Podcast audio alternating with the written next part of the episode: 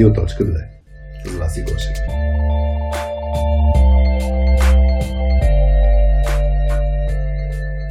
Събрали сме се в Launchee за поредния епизод на Обади се на радиоточката и предлагам да преминем към казуса директно. Получихме следният въпрос от сайта ни.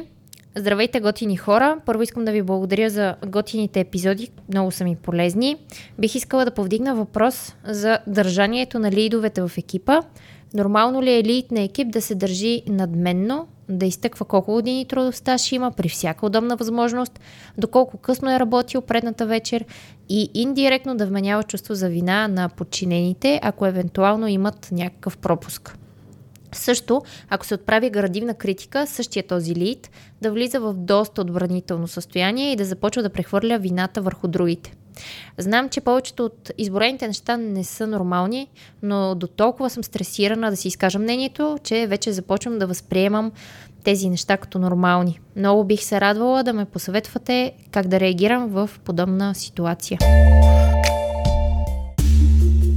Обади се на Радиоточката е една рубрика на подкаста ни Радиоточка 2, в която обсъждаме ваши казуси, които имате при работата си с други IT хора. Ако имаш и ти казус, може да ни го изпратиш абсолютно анонимно или чрез Google формичката ни на сайта .2.com/Радиоточка 2. А отскоро можеш и да ползваш страницата softskillspills.com/Радиоточка 2. Този 20-ти епизод от рубриката ни е факт и благодарение на нашите партньори от LimeChain и Ocado Technology. За да революционаризираш даден сектор, ти трябва, освен продукт на световно ниво, и силен екип. В Ocado Technology трансформират сектора с онлайн търговия на хранителни стоки чрез технологии като роботика и изкуствен интелект. Но това, което ги прави успешни, е това, че в основите на културата им стои изграденото доверие между хората.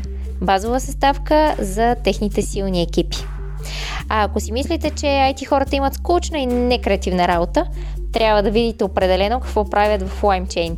Лаймовете, както се наричат вътрешно в компанията, са едни от първите, които се занимават с блокчейн девелопмент. Имат вече и натрупан опит как да използват креативността си за иновации. А атмосферата, в която творят, е изключително свежа и приятелска. Там всеки е от значение за екипа. И не на последно място благодарим и нашите приятели и домакини от Launchee. В тяхното професионално студио за събития на живо и онлайн се чувстваме всеки път като у дома си. А този подкаст е един от проектите на Точка 2. Нашата мисия е IT хората да са по-уверени и да работят по-добре заедно. Приятно слушане! Привет на всички! Аз съм Васи, а тук до мен е Хари. Здравейте, здравейте! Предлагам ти направо влезем дълбокото да го обсъждаме. Да, хайде. Къде да го почнем? Не знам. Не знам аз как да го почнем. Ме притеснява това изречение, което беше. Знам, че не е нормално, но вече го възприемам като нормално. Да, мисля, че тук нивото на стрес е влезнало вече в някакво друго измерение. Не са нормални тия неща. Да кажем и ние. Да, не са нормални, но се случват. Тоест, как да кажа? Не е хубаво да се случват. Аз се сещам за такива ситуации и факт е, че има такива мениджъри, които мачкат, да кажем, под някаква форма хората около себе си. Въпросът е колко съзнателно, колко несъзнателно. Това също може би да го обсъдим. Дали самия мениджър. Я да ми измислим някакви имена. Значи, как ще ни е човека, който е изпратил казуса? Ами, ако искаме да следваме, според мен някакси ми звучи, че е от жена. Май така се усети, имаш така. Да, бих искала да повдигна. Да. Бих искала. От жена е. Еми, ако искаш да следваме идеята на Калян Цветков. Ако е от мъж е Радо, ако е от жена е Точка. Добре. Защото сме Радиоточка. Добре, значи Точка. Точка и шефа. Точка и шеф. Точка и надменния шеф. И надменния шеф. Аз, да, това, което ти каза, че дали съзнателно или несъзнателно го правят, със сигурност така. Някои наистина не си дават сметка, представа, че се държат по този начин. Аз прочетах, тъй като четах някакви статии на тази тема през уикенда, за да се подготвя за този казус. Много важно нещо, когато работиш с такъв човек, който по някакъв начин ти влияе доста негативно. И е такъв, в смисъл, джърк го наричат. Насякъде по литературата. Не знам дали джърк има някакъв превод на български, който е. Задник ми харесва като най-точно. Добре. Гадняр. Гадняр най-вероятно е. Добре, айде гадняр да е по-цензурена версия. Айде, по-цензурена, да. Да не е думата с З. Да. Ако разбираш, че работиш с такъв гадняр, който ти влияе негативно и кофти, се държи и по никакъв начин не уважава другите около себе си, трябва да си наясно първо, че той със сигурност, може би, в повечето случаи не е роден такъв. Чакай, със сигурност, може би. Да, после измислиш, че все пак има и, може би, някакви хора, които характер са си... Да са гадни ли? Са си... Не мисля. Няма представа. Добре, да, какво но в повечето случаи, това иска да кажа, в повечето случаи те са направени така. Тоест, от средата, в която са били или са в момента, по някакъв начин те започват да смятат, че това им поведение, единствено чрез това поведение, те могат да успеят. И според мен много... Тоест, имаше го и това в разни изследвания като резултат от тези изследвания, че гаднярите действат гаднярски, защото те по някакъв начин рационализират агресивното поведение. Тоест, те смятат, че аз ако не се държа така, няма да успея, няма да ме чуят, няма да ме разберат. Трябва да се държа така, за да може другите да ме слушат, да изпълняват това, което казвам, и само чрез това поведение аз мога да успея по някакъв начин. Така че... Да, аз тук се вмъкна това, което ми разкажеш, сещам за някакъв елемент, който мога да се препозная. Нали, никой няма себе си се нарече, че е лош човек, че е гадняр и така нататък, да. Но по линия на рационализиране на поведение и се сетих тук, като навързвам с вменяване чувства за видна на подчинените. И това ми се навърза с идеята за даване на обратна връзка. Нали, някой дали е направил нещо като хората или не като хората. И се сещам за хора, с които съм работил. Аз съм много по, да кажем, мек по отношение на обратната връзка. Или съм бил. Не знам сега дали ще се съгласиш. Но исторически съм имал достатъчно ситуации, в които не толкова директно да казвам обратната връзка, да съм по всички съвети, които даваме. Ще дам фокус върху поведението, ще кажа как мога да се подобри и така нататък.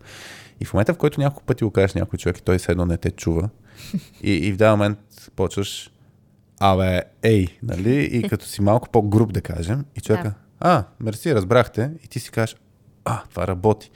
И като това работи, и като си кажеш, следващия път пак ще го направя така, и в даден момент обаче изпускаш елемента на индивидуалния подход и почваш с всички да действаш така грубо и директно. Именно, да. Точно това имаха предвид под рационализиране. Точно се навързах с идеята, че ти в даден момент виждаш, че ти е по-лесно, примерно. Не се занимаваш супер много. Така явно едното работи повече от другото. Да. И малко се намапвам, примерно, дори ако щеш от гледна точка на възпитание на деца, мен ми се случва супер трудно в конфликтни ситуации с момче, като имаме и той като иска нещо.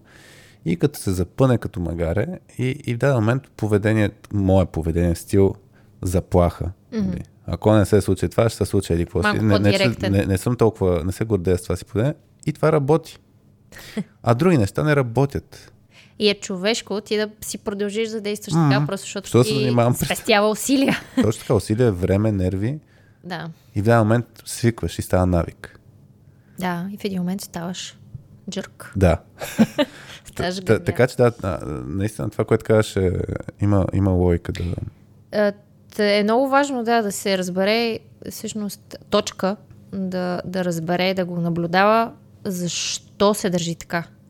С това поведение всъщност той печели ли нещо, получава ли му се по-добре от останалите хора в екипа. Очевидно при нея това му поведение ни влияе изобщо добре, много негативно. Но е интересно, ако го наблюдава и от другите колеги в екипа, дали той, държейки се така, печели по някакъв начин с нещо. Един от съветите, които четах, беше една статия на Адам Грант по темата. Той има и епизод в неговия подкаст Work Life, който беше на тема Office Without A-Holes. А така, че може също да е полезно. Ние много пъти сме го реферирали. Няколко пъти всъщност сме го реферирали този епизод. Но имаше и статия в интернет от него, мисля, че в New York Times. Там пишеше, че е хубаво със сигурност да не отвръщаш, значи, на такъв тип поведение по същия начин, въпреки че е адски заразно това поведение. Тоест, много лесно хората, получавайки насреща такова поведение, държание, нали, веднага бих отвърнали със същото, но категорично, нали, не се прави. Тоест, да се опиташ да си успокоиш тези първосигнални емоции. И беше, когато ти реагира по някакъв такъв по-негативен, груб начин, по някакъв начин да изтъкнеш неговите качества. И беше нещо от сорта, което много на мен ми хареса. То е наистина да успокоиш топката, когато сте в някакъв кофти такъв диалог с него. Да му кажеш нещо от сорта беше на окей, ти си по-умен от... ти много, по-добре можеш примерно, да ме убедиш в това, което искаш да ми кажеш. Ти си по-умен от това, което виждам в момента. Можеш по друг начин да ме убедиш, а не по този агресивен и директен начин. Тоест, наистина да засвидетелстваш по някакъв начин някакво негово качество и да му кажеш, ти можеш по-добре от това, нали? от това, което в момента ми демонстрираш като поведение. Аз тук ми се иска да го илюстрирам още по-добре. Ти ми беше споменал преди да пуснем записа за някакъв такъв твой опит, ако си окей, да го споделиш, за да мога, даже бих разиграл и линията с... Не просто да казваме, не отвръщай по същия начин, ами да дадем и пример с как да отвръщаме. Да моля да дадеш твой контекст малко. Ами аз съм имала, като четох казуса, се сетих за един мой опит, един мой бивш шеф в една работа, който се държеше по много сходен начин на този гадняр от казуса. Ние бяхме малък екип, 3 човека тогава, аз и един колега, и той ни беше шефа на цялата фирма.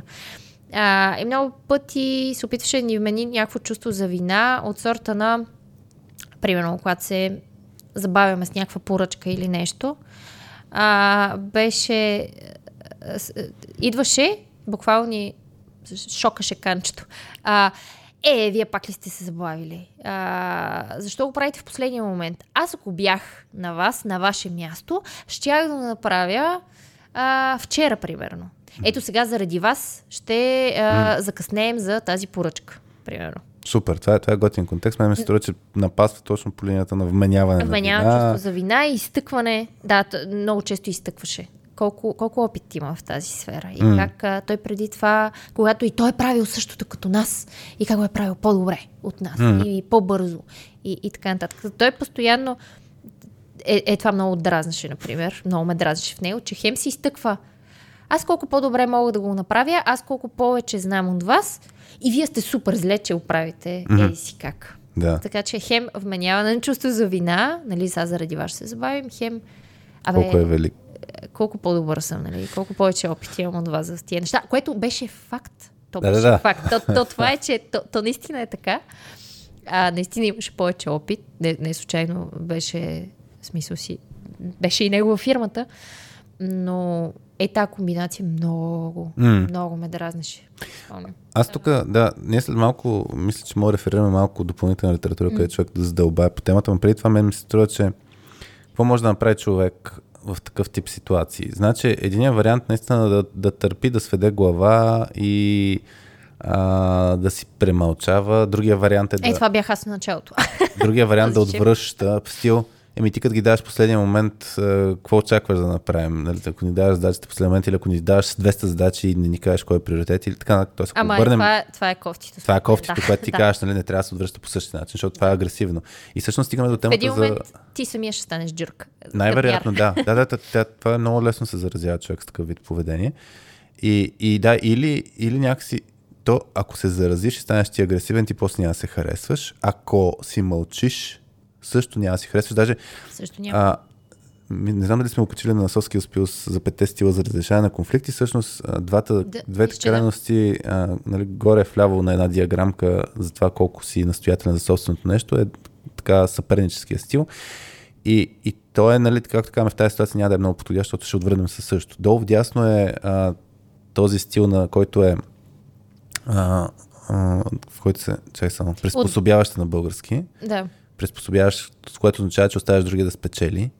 И този стил си е окей, по принцип, зависи от ситуацията, но имаше едно проучване, мисля, че на MIT беше, където показваха, че ако дълго време си в състояние на приспособяване и същевременно не си съгласен, нали, с тази си своя позиция, т.е. в случая не си окей с поведението на отсрещната страна, и свеждаш глава, в даден момент това ще ти повлияе много негативно на твоето самочувствие, здраве, физическо, емоционално, ментално, нали, много влияе това нещо. Като... Аз си мисля, че тук такъв е казуса с точка. Да. Някакси така го усещам. Еми то като че... пише стресирана съм, толкова съм стресирана да си изкажа нещо, че вече възпочвам да... Да възприем тези неща като нормални. Така, и тоест... мисля, че е попаднала в тази...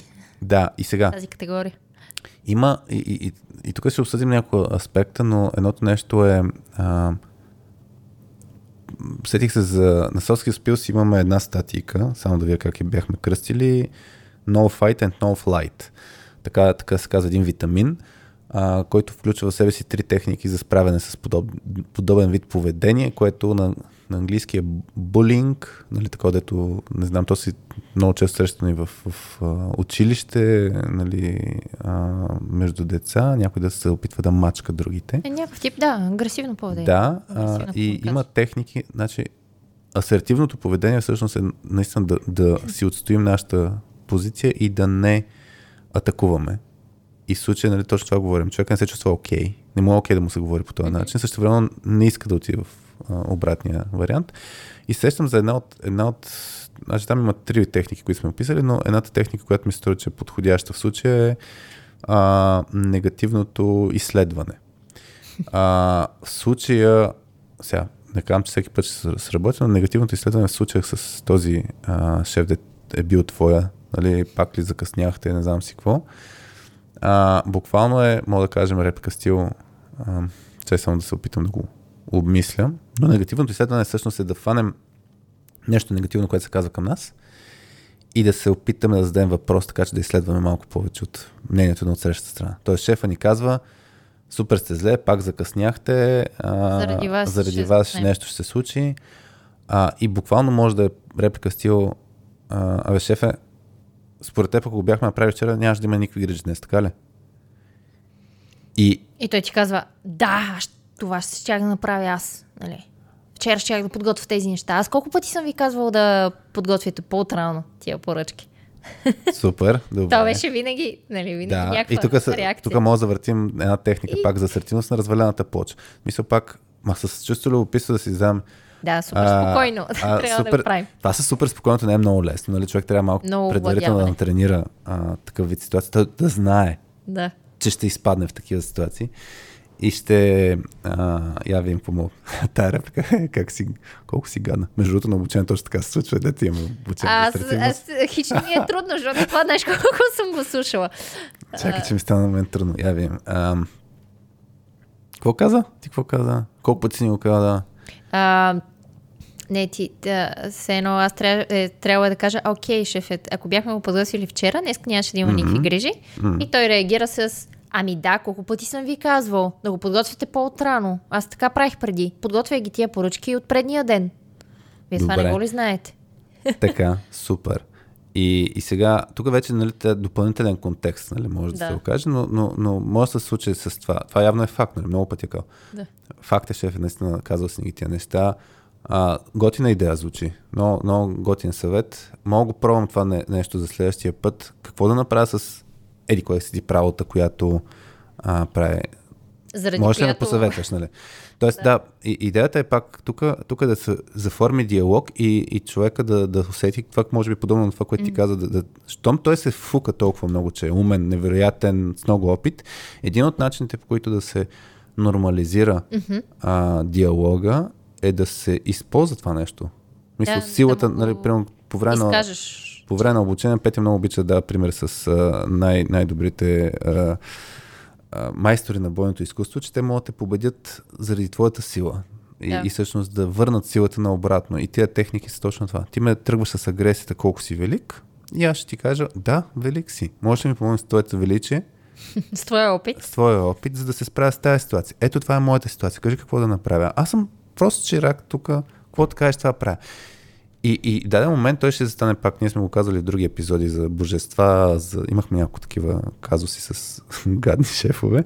Да. Но в крайна сметка по този начин мога да се действа. Това е само пример за някаква техника. Да. Да мога да свидетелстваш все едно. Да. Колко наистина е добър, колко много опит има.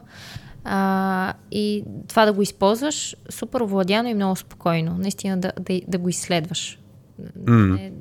Да не ти влияе толкова неговото поведение негативно.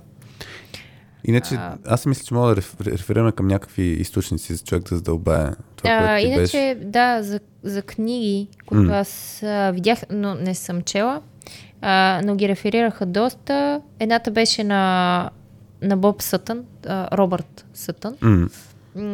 Той, да, доста е изследвал и писал по тази тема, така че две книги от него, The No Asshole и The Asshole Survival Guide.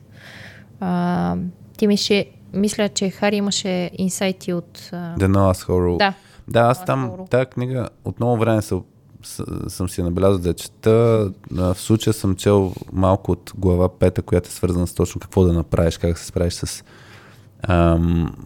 такъв вид поведение. Мисля, че само ще илюстрирам просто. За мен много ключ от елемента с стрес. Значи това, което както и с точка ни е написала, нали, че много стрес. Факт е, този стрес много влияе. И в един от начините за справяне е така наречен рефрейминг, т.е. от това идва от позитивната психология, това е да си смениш възприятието за тези ситуации. Ти им беше казал техника на...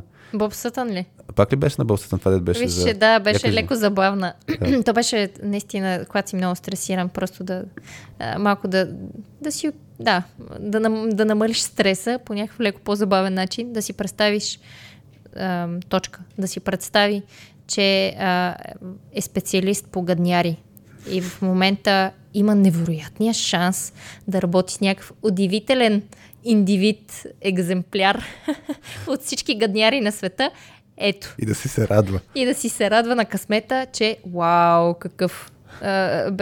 той беше написал, наистина си помислете, нали си кажете, леле, какъв късмет имам да работя. Гадняр, и с какъв удивителен екземпляр гадняр мога да работя. Да. Така че малко, да, леко шеговито, но тия неща понякога помагат просто наистина да... Защото няма как да го промени, със сигурност няма как да му контролира неговото поведение, може да си контролира само реакциите, собствените си реакции. Да, тук точно така, това... Е хубаво наистина да успее да си контролира как го възприема. Да. Тук на Мартин Селигман проучване, той се занимава, той е един от татковците на позитивната психология и там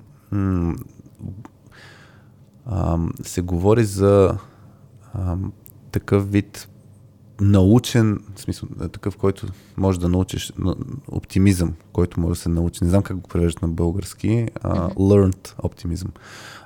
И идеята е, че като си прави такъв вид рефрейминг, ако си каже човек, че това е временно явление, първо, и второ, не е в тях вината, а това е начин, по който можеш да си възприемеш тези ситуации по-добре, така че да си по-устойчив в тези ситуации. Така, че, да. Аз тук още нещо бих добавила, също го прочетах като съвет, просто да си промениш майндсета към това поведение гаднярско, е да си помислиш, наистина си казваш тези моменти, окей, сега, примерно, когато най-много те е ядосало, да си кажеш, окей, след една година това изобщо няма да си го спомням. След една година това изобщо няма да ме... няма толкова много да ми влияе. Да си кажеш как след една година този проблем ще е толкова избледнял, толкова няма да си го спомняш. Това по някакъв начин помага. Може би тук пак по линията на рефрейминг. Да, тук сега обсъждаме казуса, човек остава в същата ситуация и ще бъде подложен на такъв вид стрес нон-стоп и че начинът, по който да се справи така, че да не му влияе, е един начин е рефрейминг, наистина.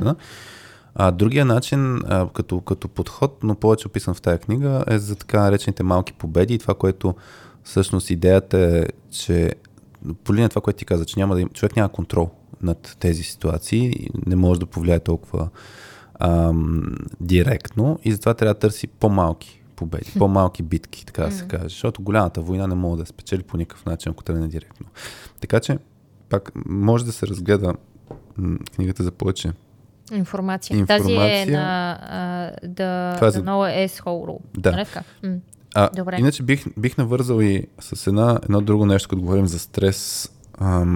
Преди няколко месеца бях слушал подкаст на, казва се No Stupid Questions, и се обсъждаше, темата беше Should you try to be less angry? Трябва ли да се опиташ да си по-малко ядосан? И не знам, аз тук може би по моята си линия си изследвах за това, че изглеждам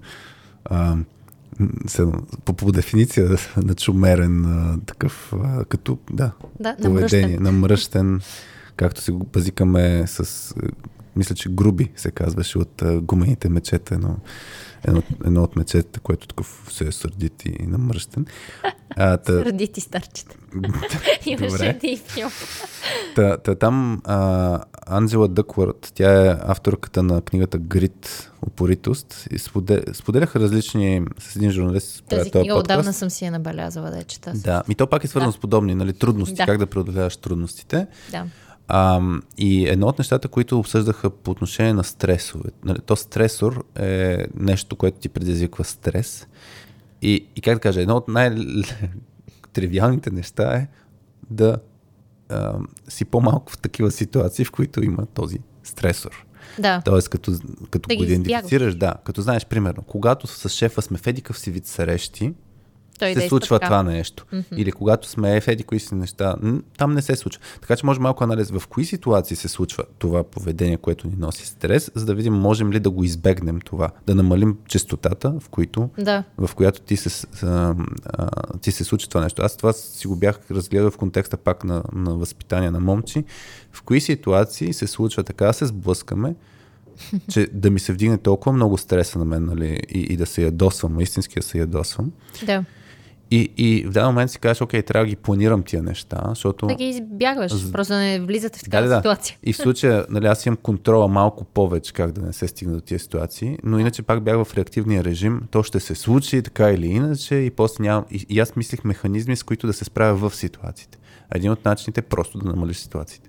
Да. Така че това е един подход, който е много, много, много смислен. Да. И препоръчвам и този епизод 108 на No Stupid Questions, защото има много повече неща, свързани с това да се ядосваме и как да се справяме с този стрес. Това ми се навързва, с един също съвет, който бях прочела. Просто да се дистанцираш от такъв гадняр на работа. И емоционално, ако можеш, да. Включително ако ти е шеф, да се опиташ да намалиш по някакъв начин зависимостите си от него, и да се дистанцираш, дори физически, смисъл, защото това също много влияе. Тоест да не сте близо един до друг и да избягваш тези моменти, в които той действа по този негативен начин.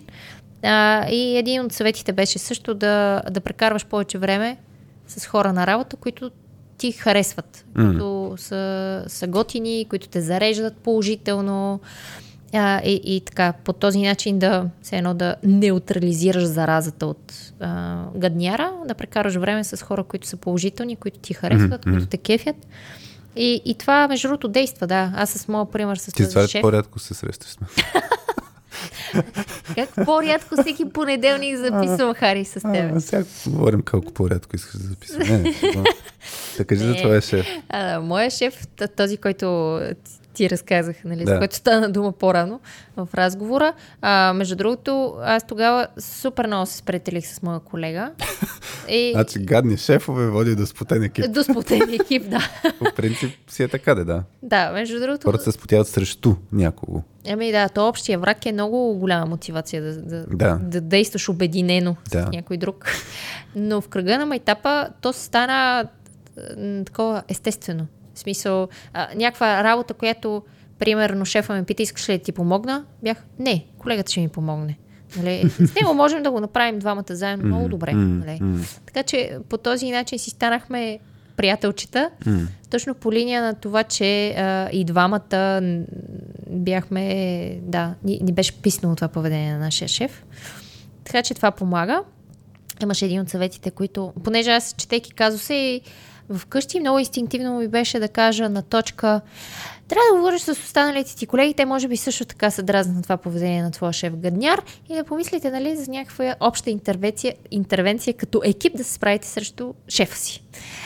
И след това, четейки едни статии, пишеше това, че не одобрявате някое поведение, нека това нещо да си остане за вас, не го споделяйте на други хора, защото не е окей да ги заразявате и тях.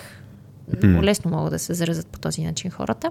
Така че беше, ако имате проблем с някой гадняр на работа, нека това, че го смятате за гадняр, да остане само за себе си, за вас си, да си го знаете само вие, защото другите хора може да не го мислят за гадняр. Но а вие, разказвайки тези неща, те ще се заразят и те ще започнат да мислят по този начин. Даже в някакъв много, нали, хиперболизиран вариант, дори ще почнат да смятат и вас за гадняр, защото вие все едно злословите срещу някой колега. Така че си казах, окей. Може би не е до там окей, нали, да... Тук е много тънък нюанс, аз честно казвам... Много е тънък нюанс. Да, значи, това наистина, което го разказваш, е типичното нещо, което даже ние сме говорили на... любима тема ни е как да се справим с гнилата ябълка в екипа, особено в случая, нали, шефа, и едно от най-естествените неща, по които се заразяват екипите, не е задължително с копиране на поведението, нали, както ти кажеш, в случая шефа се държи гадно, ние почваме да си говорим с цел как да се справим с шефа, но дори само говорим, дори да не копираме това поведение, ние сме гадни, това пак може да зарази целия екип и в даден момент самата среда стане токсична. Същевременно, тук, нали, ние изследваме тая тема, има достатъчно много къде може да се дълбае. Същевременно има съвет пак на Боб Сътън в книгата, той разправяше в книгата The No Asshole Rule, той споделяше как някаква жена, за да се справи с шефа си, и един от примерите за малки победи е всъщност как си говори със свой колега, който изпитва същите затруднения, и тя му споделя опита си, своята техника, тя много интересна беше техниката, сега ще кажа, тя е на принципно ниво, тя е с метафора, но идеята е, че споделя се на своя колега и всъщност му помага той да се справя с тия ситуации, така че в разрез с това, което ти кажеш, нали, да не си говорим, всъщност да си говорим, но може би акцентът тук е, че други човек изпитва същата болка и го вижда и не може да се справи, и в момента, в който се обедините и си говорите, като да си споделяте опит, това може би е окей, обаче ако човека не знае, няма проблеми, вие нарочно да му казваш, това може наистина да има проблем. Но техниката мен стана много интересна като метафора. Аз не съм бил на рафтинг, но метафората там е, че като паднеш във водата, в бурните води, естественото ти движение, т.е. естественото поведение е да почнеш да се бориш с стихията, с бурните течения. Мерси. А всъщност съвета, който се дава на хората, е да се отпуснеш върху спасителната си жилетка и да си с краката напред. За да може, ако се сблъскваш с камъни и така нататък, да може да се отблъскваш с краката и да си пазиш, нали, глава, такъв тип по-важни части от тялото.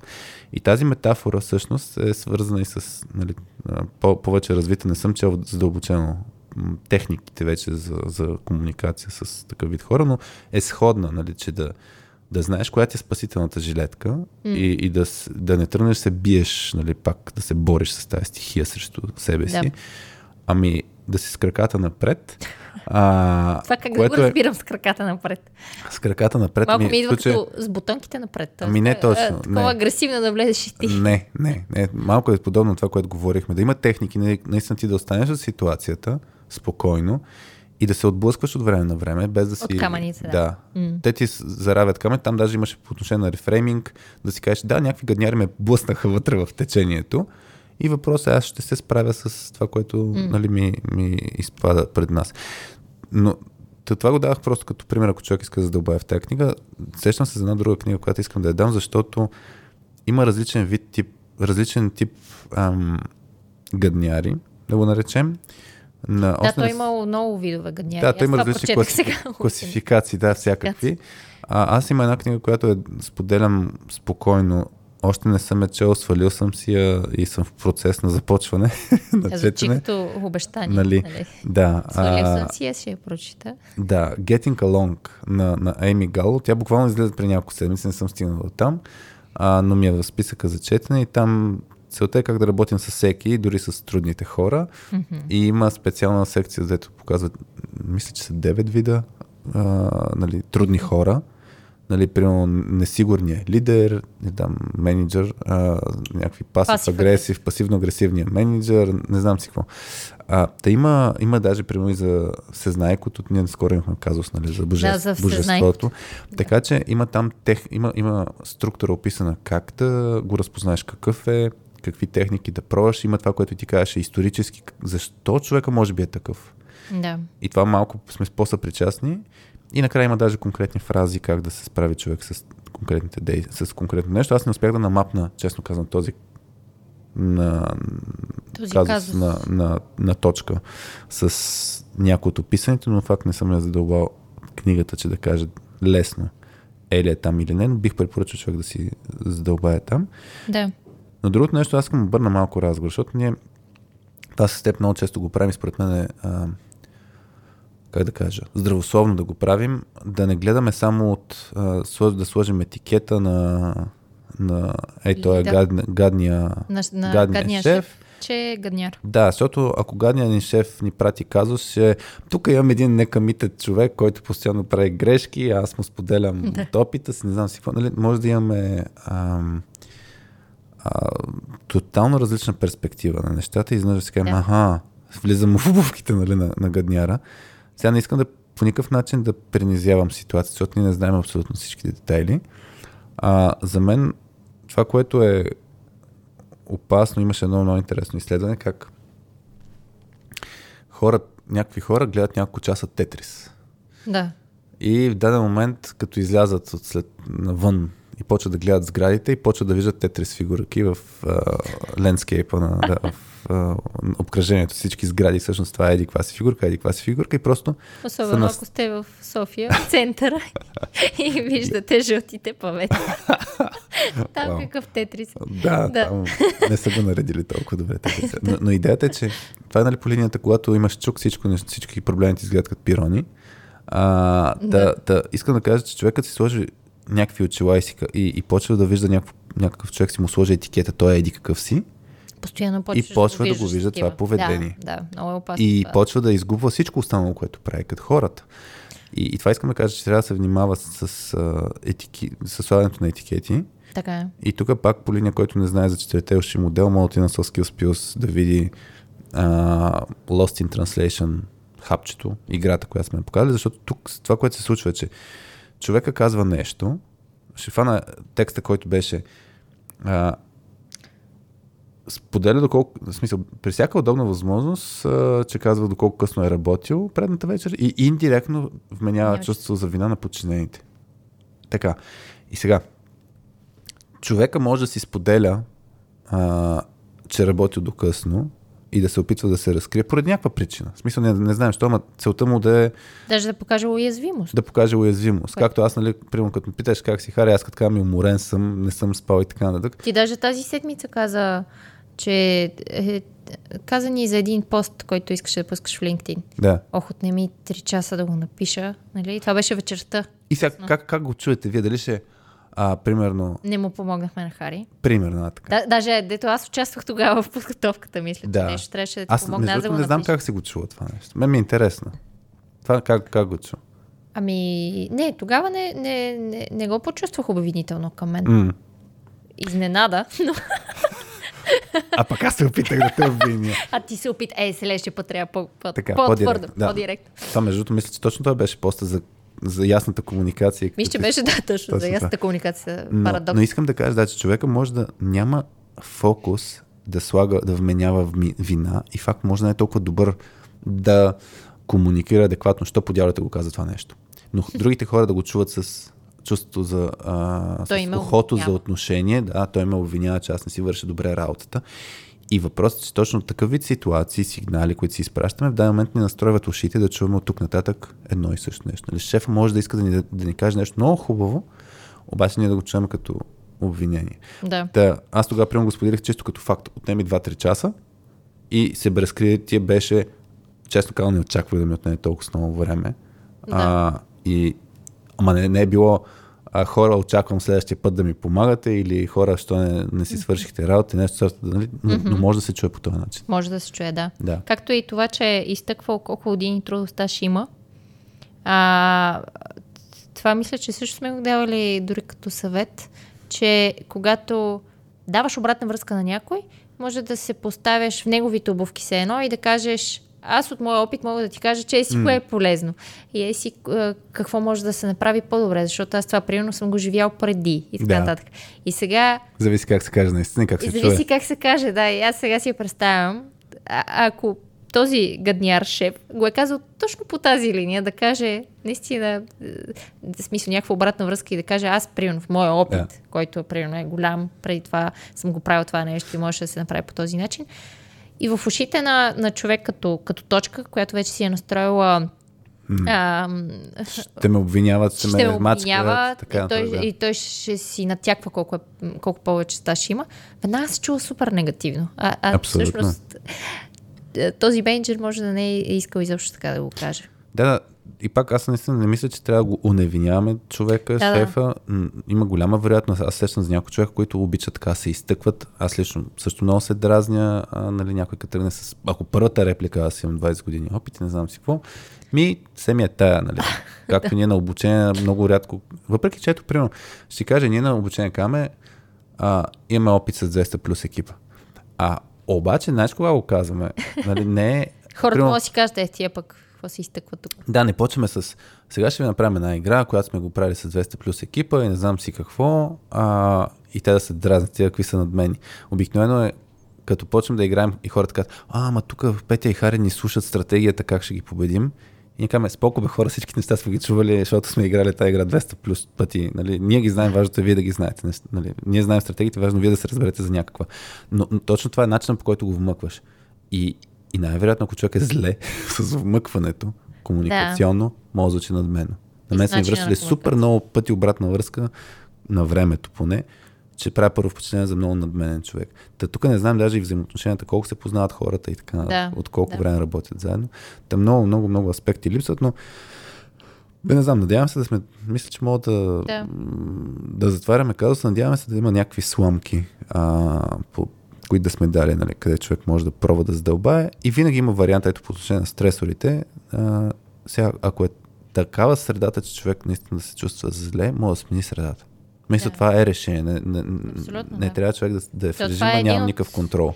Един от съветите изброени, че все пак трябва да си кажеш до кога. Да. И кога е момента просто да спреш и да се смахнеш. Имаше в коя книга беше ситуация. Имаше хората, че чакат примерно. Еди какво си бонус, чакат не знам си какво и трябва да се прецени на колко краткосрочно може да оцелее човек в такава среда. Ако наистина му носи, ако не може да се справи с този стрес, тогава е добре да излезе от тази среда. Защото иначе в даден момент просто много, много, много ще му повлияе. Да, и то е негативно и за самия него. Значи е хубаво да седнем и си помислим за кои са ни kill signals. Да.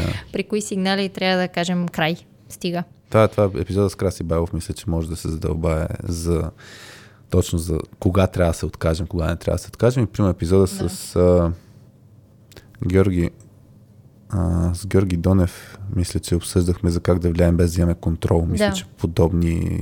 Тоест, малко повече задълбаване в този контекст. Да мисля толкова. И ако който ни слуша, ако има някакви други идеи за как човек да се справи в такива ситуации, ако имате опит подобни, споделете го в коментар, дали в пост, който се видяли тук или в YouTube канала. Ако ни слушате подкаст приложенията, може да отидете да ни намерите този епизод някъде, къде да сме го пускали, или просто на формичката на Радиоточка 2, която вече е на softskillspills.com. Трябваше. Това е хубав акцент, който да сложим накрая, че вече формичката ни, където да ни пишете със свои казуси, които имате, вече е на softskillspills.com /Радиоточка 2. Нали така? Да. Но все още има и на точка 2.com въпрос. Както да ни пишете, може в LinkedIn да ни пишете, в Facebook групата Soft Skills, заети хора, да може да се пуска анонимно казус, на където да ни пишете, казусите знаете, че да. Ще ги обсъдим и ще запазим анонимност за пред всички останали, ако вие ни споделите вашето име. А ако ни оставите вашето име и имейл, ще ви пратим записа по-рано, преди да сме го пуснали. Примерно днес записваме на 17 октомври, ще видим кога ще го пуснем. Буквално, ако точка беше си изпратила имейла, да. Можеше да изпратим още днес. Да, а пък точка ти може да ни пишеш после, ако нещо от нещата, които си чула, са ти полезни или интересни. Ще се радваме на обратна връзка. Да, със сигурност. Добре. Ами, много ви благодарим на всички, че ни слушахте. Надявам се, сме ви били полезни. Поне чухте още две гледни точки. Чао. Чао.